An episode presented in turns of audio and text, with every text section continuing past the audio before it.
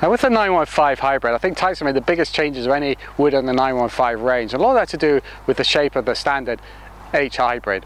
It's a lot more rounded at address and it's not got away from that pear shape which you had with the, the 913, which I, which I really prefer actually because I kind of felt when you had the 913 down, it was just asking to go left and sometimes when you teed up a little bit high it did do that. This is a lot more neutral sitting at the address and you just get a little bit more confidence this is going to go exactly where you want it to go whether you're hitting it off the tee or hitting it off the fairway. And when you turn it over, you'll notice the other big change, which is the active recoil channel or the arc, which is in the sole of the club. Looks a little bit like a slot, but I've been told by Titleist to tell you it is not a slot. It's actually a channel because it actually goes right around the face and, and into the heel and the toe of the club. And it's there really to increase the ball speed on those off-center hits and particularly those lower on the face, which is really going to happen quite a lot with this club because you are going to be hitting it from the ground a lot more than you are from a tee. Now the arc combines with a radial face, which is two millimeters thinner than it was before. It's now 2.1 millimeters thick right across the face. And that is there to deliver uh, some extra ball speed from the flex that the arc is going to provide. So we thought we would put this to the test. So we went along to a Titleist fitting session with the 913 hybrid that we tested before. Now this came in at 19 degrees and the 19 degree and 17 degree options we merged in the 915 range. So there's actually an 18 degree, a 21, a 24 and a 27.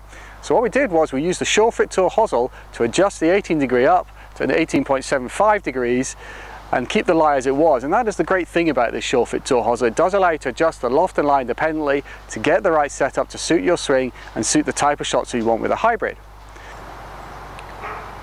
Now the results of this on TrackMan were quite amazing. Even my 90 mile an hour swing speed with a hybrid of the extra 5 miles an hour ball speed 450 RPM less spin and that was translated to an extra 13 yards of distance which made a tremendous difference to the performance of this club for me because then with the fairway wood and the driver and the 915 range also going that little bit further it helped to fill the gaps between the two and I was able to even mess around with the lofts a little bit more in order to get the right gaps between the fairway wood and the iron for the hybrid to slot into and that is where a Titleist fitting session will be ideal for you because it is about those gaps. It's all very well hitting clubs further but you've got to have consistent gaps between every club in your bag in order to cover all the yardages you need to cover.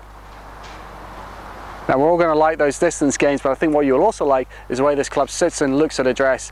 At impact, the sound was excellent, uh, the more rounded look, the sort of generous size head means that this will appeal to a very wide range of players, sort of right up the handicap spectrum from better players right into even the teen handicaps I think because out of all the 915 woods this to me is the pick of the bunch because it has a much natural, more balanced, neutral shape at address and I think it's going to suit an awful lot of players.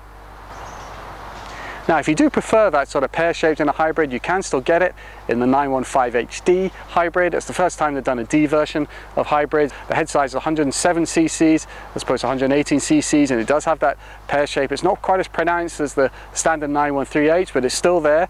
Uh, it's a much lower spinning club than even the 915H is. It still sounds very good at impact but it's just not as forgiving. Uh, it's a much lower spinning club as well. It probably will allow you a little bit more workability as well so if you're an elite player or a high swing speed player then this might be the club for you. That's all for me today. So for more information about all Titleist products, please visit the website at golfalot.com.